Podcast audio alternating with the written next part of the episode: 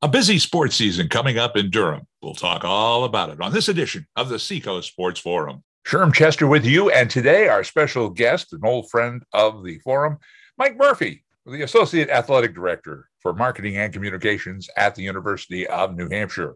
Michael. Sherm, it's great to be back. Every time you invite me, I'm amazed that you bring me back. So I don't know what I'm doing right, but you are a pro, sir, and we'll get to that later in the show. But I, I the question I got to lead off with is: Are things back to a new normal at the University of New Hampshire in Durham? What a trick question! I, I thought you were going to say, "Are they back to normal?" Which would be no, because it, it's not back to normal for anybody. But is it back to a new normal? New normal. Well, perhaps yes. It's it's a better normal than the normal that had become new about a year ago. Uh, school has started up athletes are back, sports are back, fans are back. And yes, there are still masks. Yes, there are still certain protocols, and there is some testing that goes along with the start of school that I think people probably expect, in as far as so many folks who are gone for the summer have all shown up again. So, mm-hmm. just to be safe, there's a testing protocol going on. So I, anybody who's staff, or faculty, or students, we've been back into the testing system regardless of vaccination status, something that we hadn't worried about in the summer because cases were so low. So now we're knocking on wood and hoping that people are staying safe, the vaccination numbers continues to rise, continue to rise, and we can have as close to the old normal of a season as possible. There you go. Precautionary. That's the word we were using just before we started our uh, interview today. That you know, we, we everybody is. I at least I am, and I think you are in a precautionary mode. We don't want to be the one that causes anybody to get sick. Obviously, we don't want to get sick, but you know, and I'm waiting until November and get that third booster shot. Believe me. Well, let's uh, let's now that things are in, like we say, the new normal. Let's let's run down the different sport teams that are, are in action over there, Durham.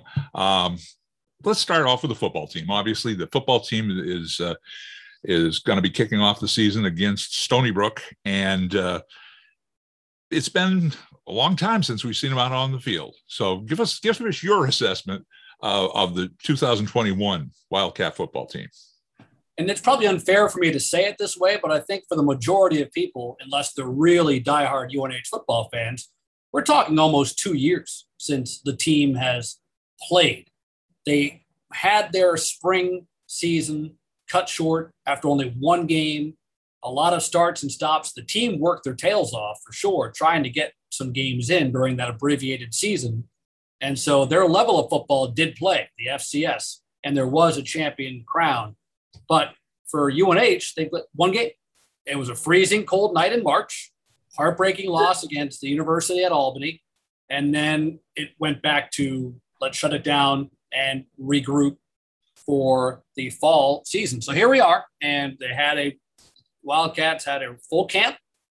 All the players who were here, with only a handful of exceptions, all the folks from last spring are back for the fall season, and we're starting it up. You mentioned the Stony Brook game. That's a Thursday night game to kick off the season on September the 2nd.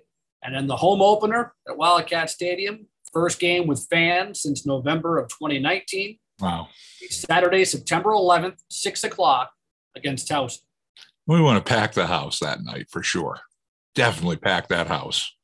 It was, you know, this the past weekend when the students moved back in, we had a couple of events that were non, I shouldn't say non-athletics. One of the great events here that I'm lucky to be a small part of, Sherm, is the freshman cat pack kickoff. So all the people coming to school for the first time, their RAs lead them to Wildcat Stadium, and we do a pep rally. And the main event of the pep rally is Coach Mack talking right. to the team, talking to these kids, saying, "We want you here." Sure, I stood out there on the field, looked up, and every seat was filled Excellent. on the West Stadium side, and it brought back chills. It had been so long.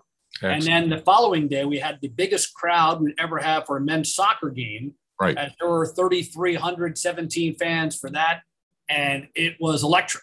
And our soccer team's been so good since, uh, region, recently but I've forgotten how much I miss the fans until we've had them back. They make a difference, no doubt about it. And and as we found out in that one game that we did have back months ago, it wasn't the same without him. oh, it was your, I mean, your voice is wonderful, Sherm. I like hearing it, but not so loud and clear that there's not a single body to absorb it bouncing back off the field. No. I mean, I was entertaining the, the, the, security out in the parking lot. That was about it.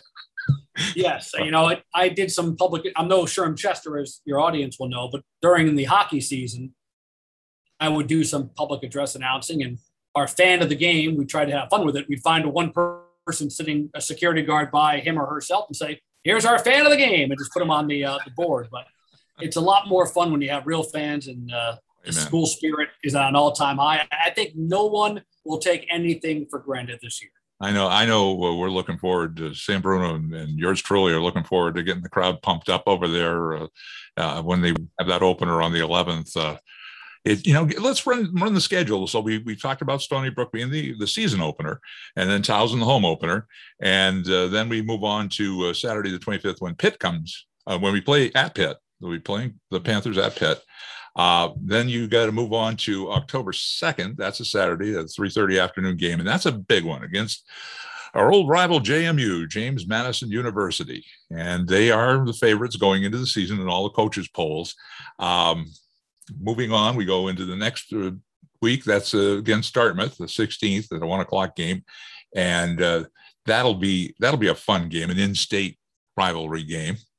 Then we go and uh, travel to Elon, and that'll be on the 23rd, and uh, that's down in North Carolina. In case anybody wanted to know where Elon was, Richmond is, is our uh, next game, and that's a home game. that'll be going on the 30th.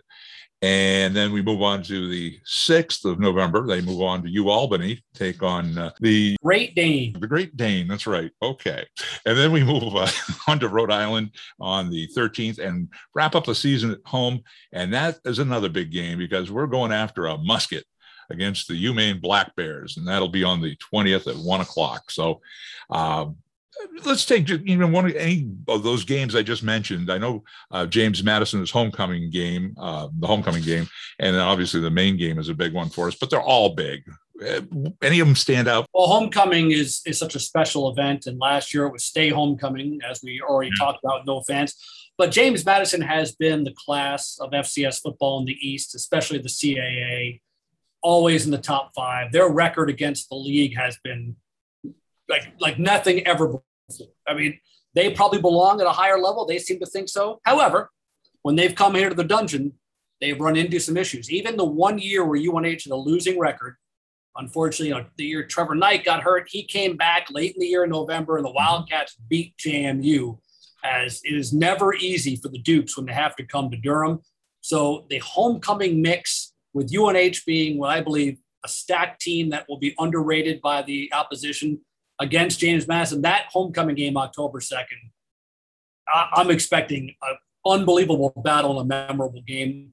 The Dartmouth one just two weeks later. It used to be hammer nail, right? New Hampshire beat Dartmouth so many years in a row, so much time. Well, the Big Green, a lot of credit.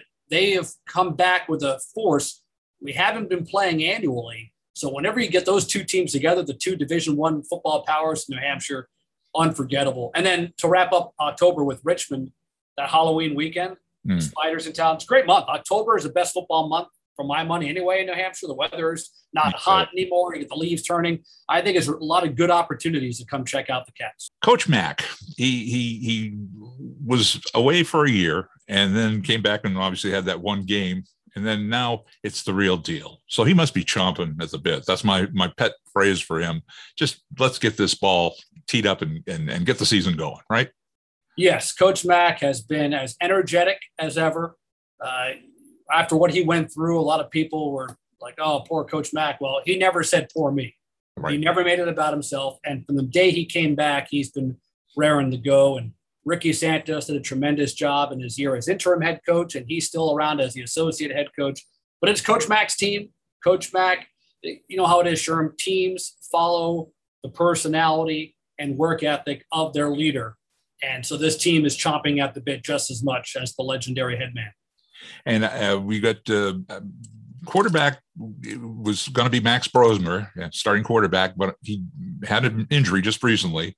And uh, so it looks like Brett Edwards is going to be pushed into that position. But there's been kind of a little bit of a, of a not a rivalry, but a, you know they've been both going after it for the last couple of seasons here.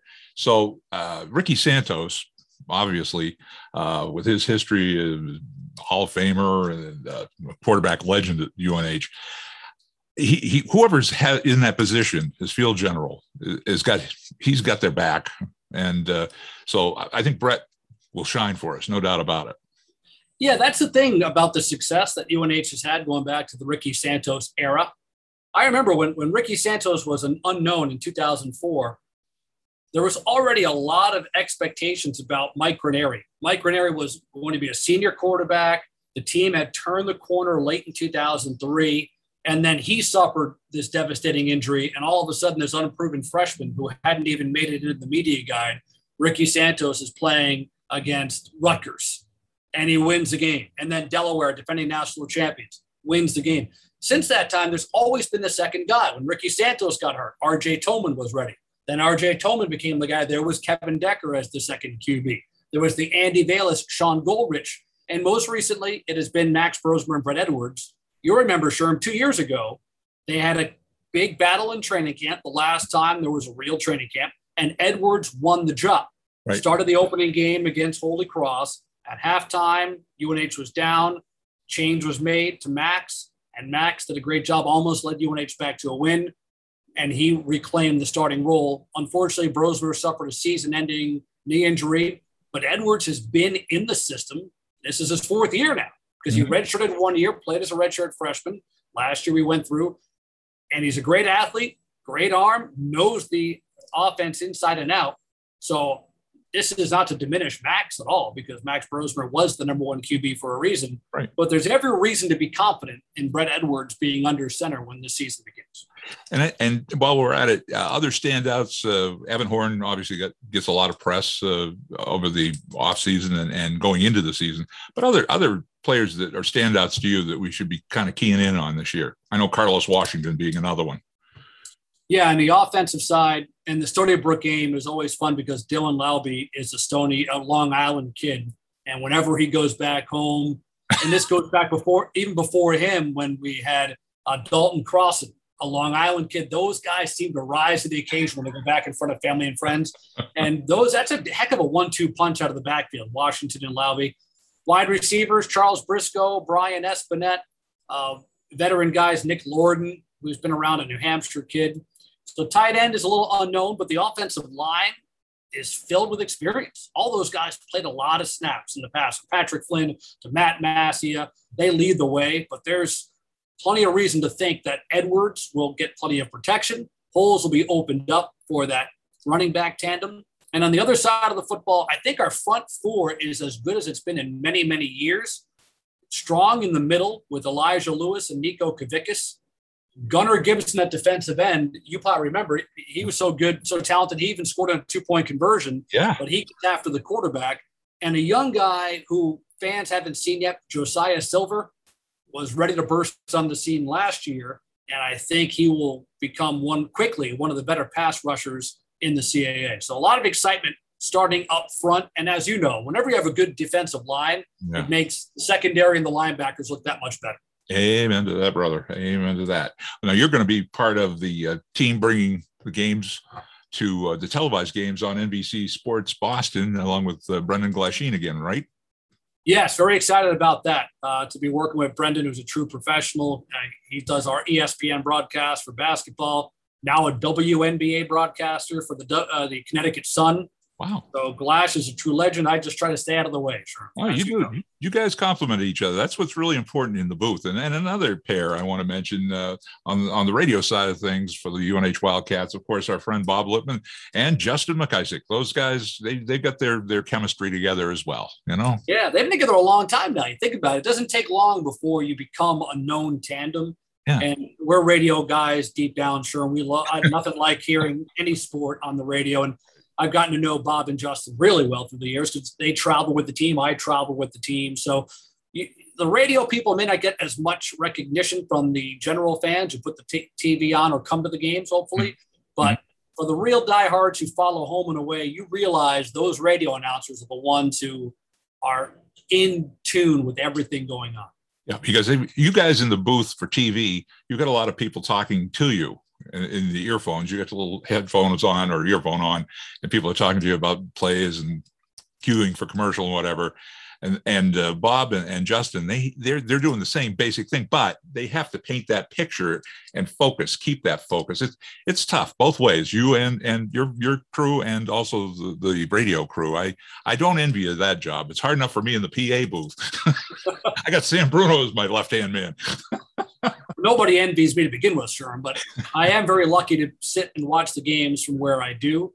But as, if we're going to get nerdy about TV versus radio, the radio announcers, you pointed it out perfectly. They're painting the picture so they get to talk a lot. On TV, I'm always reminding myself, and to only mixed results, shut up once in a while. They can see the picture. So right. Right. you don't need to describe as much. And then the replays are so important. So many people are watching at a sports bar with the volume down. They don't, you know, Ben Gilbert and our Wildcat Productions team, those are the people talking. They're doing so much more of the work. Brendan's calling the action. Most of the time, I don't have to say much, which is a good thing because I don't have much intelligent to say. But the oh. radio guys, I, I, radio I love, near and dear to my heart, and I enjoy when the hockey season starts getting to broadcast again. I'm going to get more into that in a few minutes, but right now, you brought it up. The soccer teams are, are rolling, and uh, for the Wildcats, and uh, where do you want to start, the ladies or the or the guys? Oh, both are exciting, but different reasons. You know, the men's team has now established itself as the premier program in America East and in the Northeast. Frankly, they have been to the NCAA tournament four years in a row, won the conference three seasons in a row, another loaded roster, which includes an Exeter man, Mr. Gould. That's right. Mr. Gould this back, but then international students, grad students, Mark Hubbard, the head coach, and his staff have done such a phenomenal job of building that culture that fans mm-hmm. have followed. And it wasn't just student fans. I know I told you that story, but seeing the Oyster River United youth program, hundreds of kids flooding the field before the game to be introduced with the team. And then they play on Tucker Field next door and they're running around playing because that's the future. It's just a full day event, uh, for lack of a better way to describe it. And there's the tickets are free. Show up at a game, I promise you, you'll be entertained by the team's style of play, just the the the nature of the day, you know, and how strong soccer is. And the women's team, Steve Welham, has built uh, a tenacious bunch. They've had a really difficult non-conference schedule to begin with. Syracuse, my alma mater, coming in to take on UNH on September 5th. So a good chance Sunday afternoon to see an ACC team come to Wildcat Stadium, and uh, led by Francesca Pacici, who's a, a terrific flanker, and then uh, in goal, Cat Shepard. Women's team is exciting to watch as well. Now, thanks to uh, Ted Lasso, I have a, a new expression. Uh, who are some of the standouts on both the ladies and the men's team we'll see on the pitch? Look at you. Look at you. You know the pitch. Yeah. Well, Cheech is great uh, on the uh, women's soccer side. Whitney Wiley is another terrific player in Shepard. And then on the men's side, you know, his name rhymes with awesome. Our new goalie. He was a backup last year, but it's Jock. It's Jawsome uh, Lot, and I'm bad at pronunciations, but he's in goal.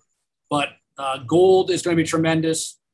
You have the return of, and these are guys who won awards last year. Sam Henneberg was Rookie of the Year in America East. He is back again this season. Uh, Victor Manutier, Bilal Kamal. And the incredible thing is, UNH soccer beat Colgate 1 0 Mm. uh, in their first home game. Most of these guys who were their star players were coming off the bench. So I don't know if Coach Hubbard wanted to mix it up for a non-conference game or he feels that deep. But you would see four reserves coming at once, which as a soccer, you don't see that often in no, soccer. No, no, but you know, you're, you're 25 minutes into a half, and all of a sudden these four standouts come in. It really applies the pressure to the other team. Now let's let's uh, move to the field hockey team. They're they've been busy. You got uh, 18 letter winners, eight starters from last year coming back. Um, let's see. Uh, I didn't remember all this stuff. You're really good, sure. Oh, I'm cheating. I, I, I cheat sheet off to the side here. Um, well, my cheat sheet says the top four goal scorers mm, combined to score 15 of the team's 19 goals last season. They're back. So we're looking for a good season from the field hockey team as well, right? Field hockey team just came back from the University of Louisville, where they didn't win, but they Louisville's fifth in the country. Mm. And that's one thing when New Hampshire goes to open up the season, it's all about getting better in time for the America East campaign because we want to be strong for conference. That's more important. But Gemma Woods has been a find. She's the goalkeeper for the field hockey team. And I know they lost to Louisville 3 nothing, but by all accounts, talking to people who were at that matchup, it could have been 8 or 9 nothing. She stood in her head. And if you have a good goalkeeper, it makes everything else look pretty good. And, and players like Finn Karen, who've been around a long time, they're primed to have a big year. Robin Balducci is the most, if you ask Sean McDonnell and you think he's intense, he references Robin Balducci many times and her ability to be as intense a coach as you'll find. She won a national championship as a player here for the lacrosse team back in 1985 and is the she's a Hall of Fame coach. And luckily she's still here though, so she can't go into the hall yet. Now, as far as the cross country team is concerned, you had a legend retire, and uh, now the teams, plural, both the ladies and the men's team, uh, is Robert Hoppler taking charge. So tell us about Coach Hoppler and, and, and the programs there. Well, Coach Hoppler has become a real stalwart and known for his work with our women's cross country team. They've won championship after championship. He has built a program and there was a certain someone named Ellie Purrier, mm-hmm. who's now married, Ellie Purrier St. Pierre, who competed on the U.S. Olympic team. And she started on a farm in Vermont. Rob Hoppler saw something in her here at UNH. Now, her work ethic is what got her where she is, but Ellie would be the first to tell you how important Hop was to her success. And it's not just Ellie. Teams have won championships since that time. And you never want to replace a legend and Coach B, Jim Boulanger, an absolute legend. But I know Coach Boulanger really wanted Coach Hoppler to get the opportunity to take over the program because you're not just a head coach. Right. Now, and it, it was an extensive interview process. There are a lot of great candidates, but now Coach Hoppler's building, looking for a men's cross country, men's track and field. And track and field, can, as you know, who's going to be your thrower? Who's working with the sprinters and who's working with the jumpers. So he is in the process of building out his staff uh, and his office, by the way. You don't just go sit in Jim Boulanger's office. Literally, you can't be replaced. So the building is under construction for the new era of track and field. That's fantastic. And the UNH is going to be uh, the location for America East, the, the championship on the 29th of October. Cross country championships are being right. hosted right here at College Woods. Yeah, exciting times. And then the NCAA uh, regionals will be in Franklin Park on November the 12th. Season tickets. Let's talk about that for folks who want to be fans in the stands this year since we can be there. Tell folks how, how to get involved. Yep. UNHWildcats.com slash tickets. And then you can take a look at all the different options from general admission all the way up to sitting in the Service Credit Union Victory Club, where you're indoors or outdoors, so climate control. The TVs are on inside the club you know, higher end food, uh, great vantage points. And then the touchdown tents, which are right outside the end zone. Uh, you can have a full all you can eat buffet, bar service. Great for groups, sure. You know, if you bring your a family reunion or coworkers or just any kind of group you want to hang out, alums do this a lot. A class of right. 19, yeah, they'll come in and watch the game out there. And it's always special when a team scores a touchdown, and the player comes right over to where the alums are sitting or that particular group. So unhwildcats.com slash tickets or the box office phone number. You know, you can still call 603 862 4000. Easy number to remember 862 4000. And one of our very talented ticket reps will run you through all the possibilities. And, and new this year, sure. Okay. Right across from where you sit. Yeah. The Bud Light beer deck. I'm not here to say you have to drink beer when you're at a game, but if for people who know the fieldhouse layout, right outside Lundholm Gym, which used to be mm-hmm. the main entrance to Cowell Stadium, one of the best views in all sports. You're looking right down at the field, right above the locker room. Well, that is going to be the new Bud Light beer deck where you can purchase beer and stand there, watch the game. There's some seating over there as well, and it's going to just add a little bit, uh, a little life to this side, the east side of uh, Wildcat Stadium. Which brings to the point that's where the student body used to sit. Now they're coming on our side, the home side, right beneath where we broadcast from.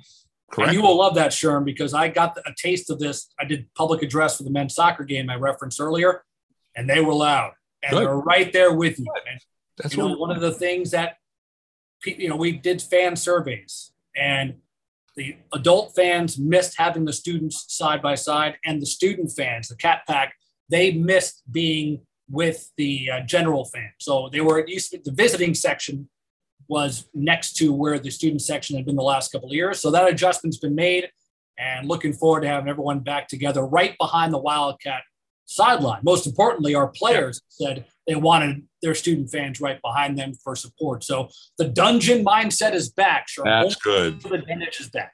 When I scream out third down, I want that crowd to get pumped up. yeah, and you're going to hear them, which you know makes a difference because you're locked into what you're doing. You know, and it's acoustically as we're getting deep in the weeds. It can be difficult in the uh, sanitized environment of the fourth floor press box, but I tell you what, they were loud right beneath yesterday.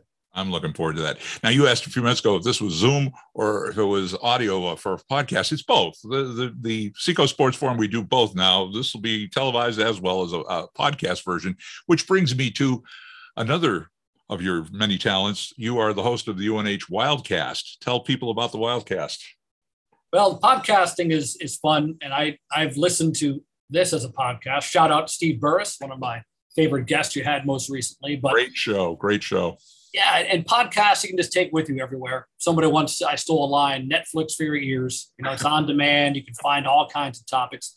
So last year we started off the Wildcast, you know, play on words, but it's been fun for me because I talk to current student athletes and coaches, alums, and others. There's so much going on with UNH that each week, and we'll, we're about to start up the new season, season two of uh, the Wildcast. So it, it's a different perspective for me. I'm meeting people I would not have otherwise. And it was all via Zoom. Uh, even though it was only for the audio, we couldn't do anything face to face. And we'll still do a lot of Zoom. There's such convenience to it, as you and I are demonstrating right now.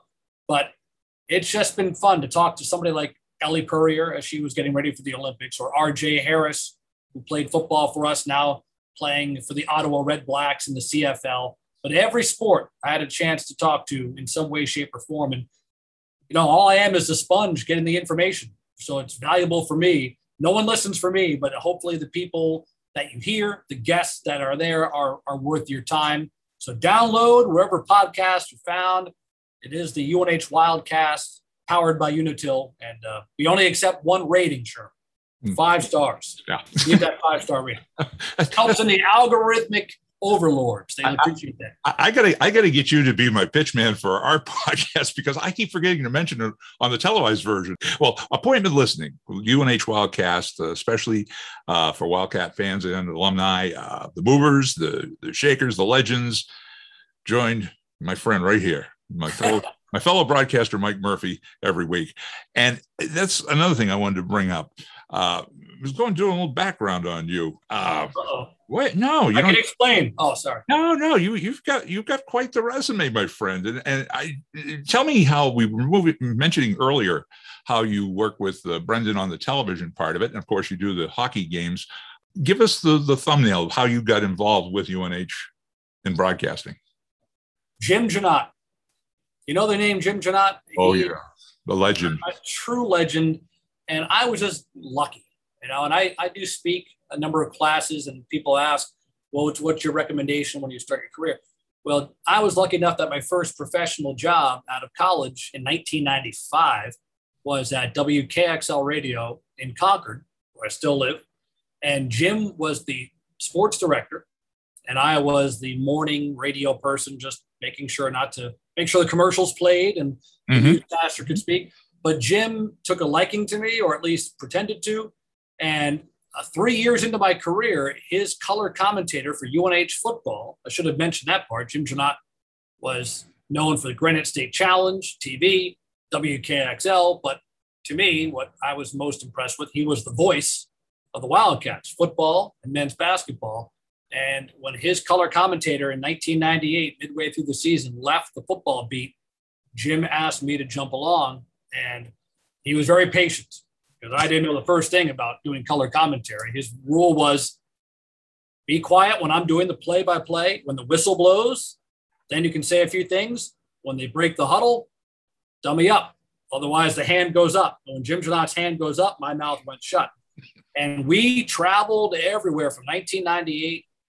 And I added basketball in uh, 2001, I believe, when the late great coach Frank Monahan passed away untimely, and Jim let me do broadcast with him. So that was my way in. But I went over a decade just working weekends or, or about in radio. People didn't know who I was, but a friend of mine named Tom Wilkins, who's now at Southern New Hampshire University, he brought me in in the summer of 2010.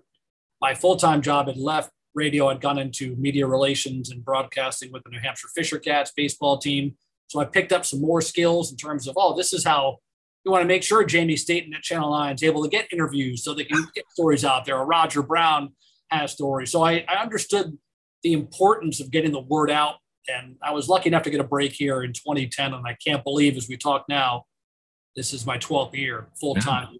Yeah, yeah, you, you've you've got a resume there, my man, and you you learned from a great gentleman and a great mentor, uh, Jim Jeannotte. That was the uh, and and going back to the uh, State Challenge.